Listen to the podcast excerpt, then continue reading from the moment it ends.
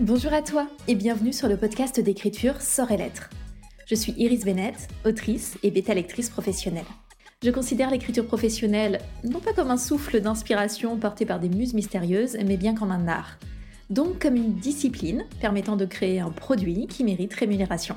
Si cette vision des choses t'intrigue ou te parle, alors installe-toi confortablement pour écouter l'épisode qui va suivre. Je te souhaite une excellente écoute. Aujourd'hui, on parle communication. Alors, mon objectif n'est pas du tout de vous submerger avec des tonnes de trucs à faire. Euh, je rappelle que notre tâche prioritaire, c'est quand même d'écrire des romans et qu'on communique justement pour vendre ces romans. Donc ça implique de passer assez de temps sur notre écriture pour que nos bouquins existent. Mais vous le savez, le meilleur roman du monde, il peut passer inaperçu si on n'en parle jamais. Donc oui, intégrer des actions de communication dans son activité d'auteur-d'autrice, c'est important.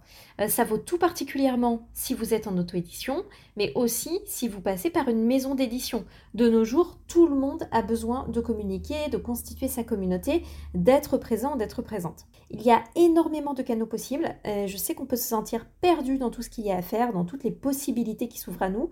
On a l'impression qu'on doit tout faire, tout le temps, être sur tous les fronts, et qu'on doit faire ça dès le départ. Mais c'est faux.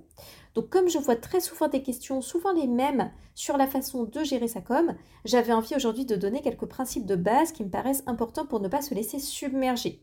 Avant ça, je veux rappeler deux, trois petites choses. Déjà, est-ce qu'on a besoin d'avoir un roman publié pour commencer à en parler? Absolument pas. Bien au contraire, commencez le plus rapidement possible. Vous allez parler de votre livre, mais pas seulement.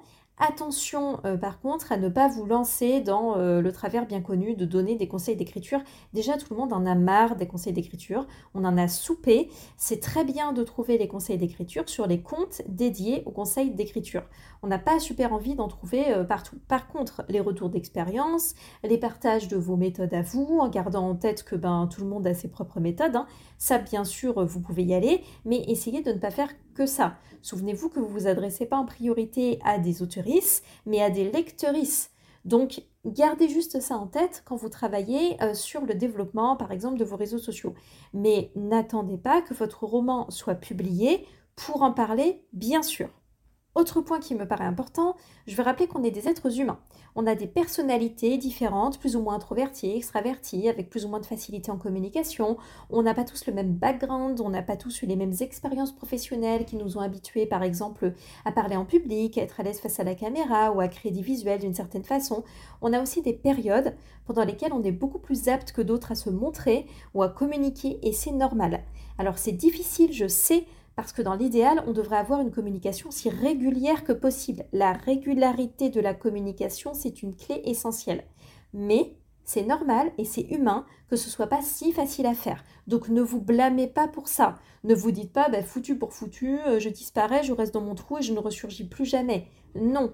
Essayez plutôt de comprendre quelles sont les périodes pendant lesquelles vous avez envie de disparaître et voyez si vous pouvez parfois anticiper ou rebondir plus rapidement après, par exemple. Euh, moi, il y a plein de situations hein, pendant lesquelles j'ai pas envie de communiquer. Euh, par exemple, quand je suis en plein SPM hein, ou que j'ai mes règles, que je me tords de douleur. Eh ben, ça va vous paraître un peu étrange, mais comme par hasard, j'ai pas super envie de parler.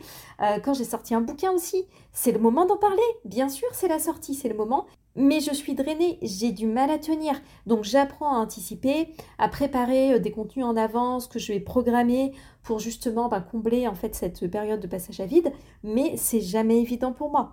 Euh, quand j'ai un souci perso aussi, bien sûr, ou quand je suis euh, trop affectée par l'actualité, ça m'arrive parfois, ça m'est pas mal arrivé ces derniers temps. quand l'atmosphère me paraît trop toxique aussi, par exemple quand il y a des polémiques sur les réseaux sociaux, parfois j'ai envie de m'éloigner de tout ça. Voilà, donc il peut y avoir plein de raisons, vous aussi vous avez certainement vos raisons à vous. Essayez juste d'identifier ces moments-là. Certains, on peut les anticiper, d'autres, on ne pourra pas, mais essayez d'apprendre simplement à faire avec. Pendant ces périodes, ça ne veut pas dire que je ne fais rien, mais je fais moins, je fais différemment, ou je ne suis pas sur autant de fronts en même temps, je réduis, je priorise. Je pense que tout le monde doit apprendre à cerner son propre fonctionnement et progresser à son rythme pour se garantir quand même un niveau minimal de communication sans culpabiliser pour autant s'il y a une période de creux. Mais évidemment, on essaie de faire en sorte que ce creux ne dure pas des mois et essayer de ne pas ressurgir juste quand vous avez une sortie pour dire Oh coucou, mon livre est sorti, achetez-le et qu'après vous redisparaissez. Ça, c'est, c'est, c'est pas cool. c'est pas cool, ne le faites pas. Ceci étant dit, je voudrais aborder ici un principe de base. Je ne l'ai pas appris pour ma carrière d'autrice, je l'ai appris en tant qu'entrepreneuse. C'est un principe qui m'a toujours servi à définir mes priorités de communication pour choisir les bons canaux à chaque fois que j'ai lancé une activité. On a besoin de deux canaux. Si vous avez l'impression qu'il y a mille trucs à faire, qu'il faut être sur Insta, TikTok, Facebook, Twitter, avoir un site web, avoir une newsletter, avoir une chaîne YouTube, avoir un podcast, etc., dites-vous ça. On a besoin de deux canaux pour commencer. Un canal principal et un canal de relais. Le canal principal, il doit être autant que possible propriétaire. Ça veut dire que vous devez avoir la maîtrise, vous avez la main dessus, il ne peut pas disparaître. Donc ça ne peut pas être un compte sur les réseaux sociaux euh, susceptible de disparaître du jour au lendemain. Instagram n'est pas pour nous un canal propriétaire. Il peut disparaître à tout moment. Donc Instagram est un canal de relais. Le canal de relais, il va permettre de poster euh, des bribes, souvent issues du canal principal. On est davantage sur ce qu'on appelle du snack content, donc du contenu à grignoter, quelque chose de court et de simple. Le canal principal, je mets tout de suite fin au suspense. Dans notre cas, ce sera la newsletter. Il n'y a pas à tortiller.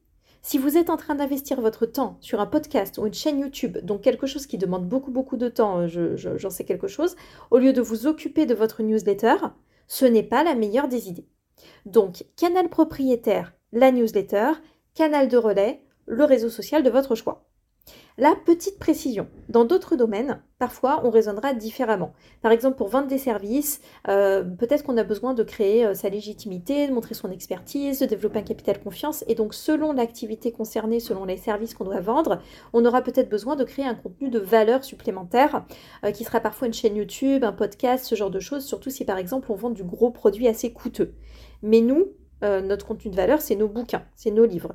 Il y a euh, d'autres euh, contenus qu'on va parfois être amené à créer pour euh, essayer d'attirer des nouveaux lecteurs, des nouvelles lectrices et en général renflouer notre newsletter. Mais ça, on en parlera éventuellement dans un, dans un épisode dédié. Gardez en tête juste ces deux canaux, le canal propriétaire et le canal de relais. Il y a un autre point sur lequel je vais absolument revenir dans cet épisode. Très souvent, quand les autoristes décident de se mettre à communiquer, ils ou elles pensent à deux choses le site web et Instagram. Et c'est dommage. Parce que Instagram, c'est pas du tout la seule voie possible. Vous pourriez choisir un autre canal. Et le site web, c'est à mon sens pas du tout ce qu'il faut prioriser. Bien souvent, c'est trop tôt. Vous savez pas encore ce que vous voulez faire avec et vous n'en avez pas besoin au départ.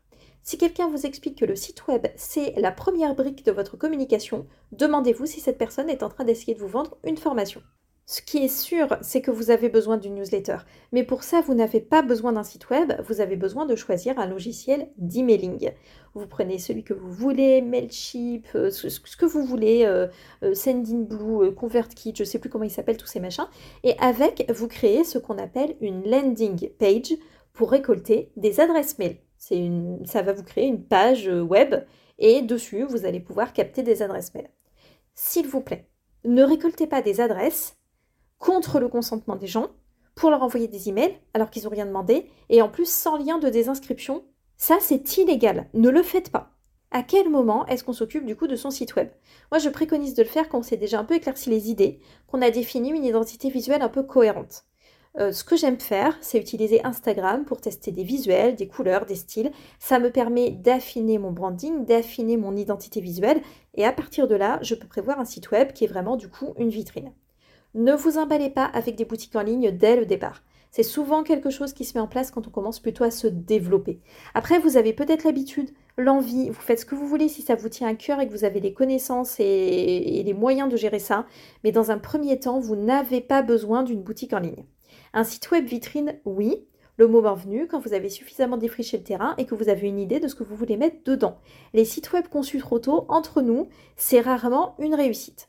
Pour revenir à l'autre fixette régulière des autoristes, à savoir Instagram, là je ne vais pas vous décourager parce que je trouve Instagram très adapté à notre activité. je conseille de créer un compte, de regarder ce qui se fait, de tester et ainsi de suite. Petit aparté, pour vos visuels, veillez à ce qu'on puisse lire ce que vous écrivez. Sur TikTok, euh, c'est un peu plus calibré, donc ça, ça va quand même surtout concerner Instagram.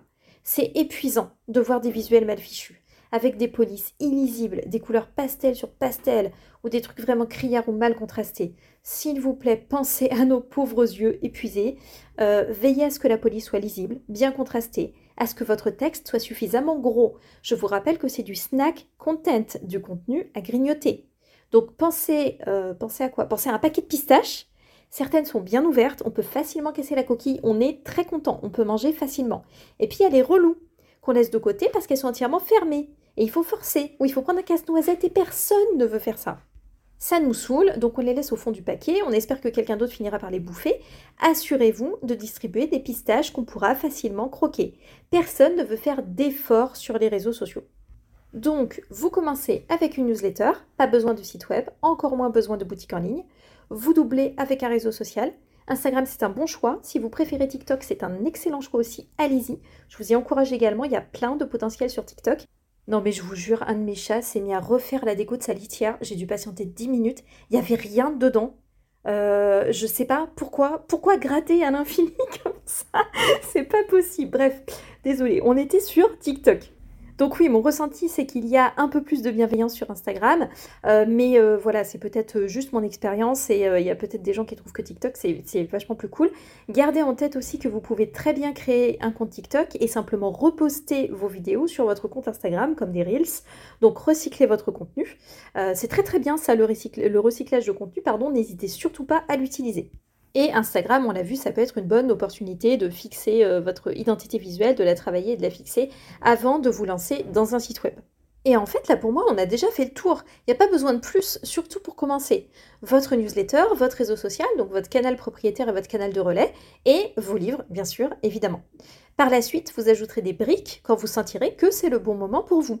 Donc c'est toujours comme ça, on commence petit, on stabilise, on s'adapte, on s'habitue, puis on ajoute un peu, et de nouveau, on stabilise, on s'adapte, et, ainsi de suite, et ainsi de suite. Il y a des personnes évidemment qui vont faire complètement autrement. Moi, je vous donne juste une, petite méthode de base avec un principe simple pour essayer de vous repérer si vous vous sentez un peu submergé. Donc, j'espère que ça vous sera utile. Euh, si parfois vous savez plus où donner de la tête, on se retrouvera dans d'autres épisodes, je pense, pour détailler certains points plus en détail.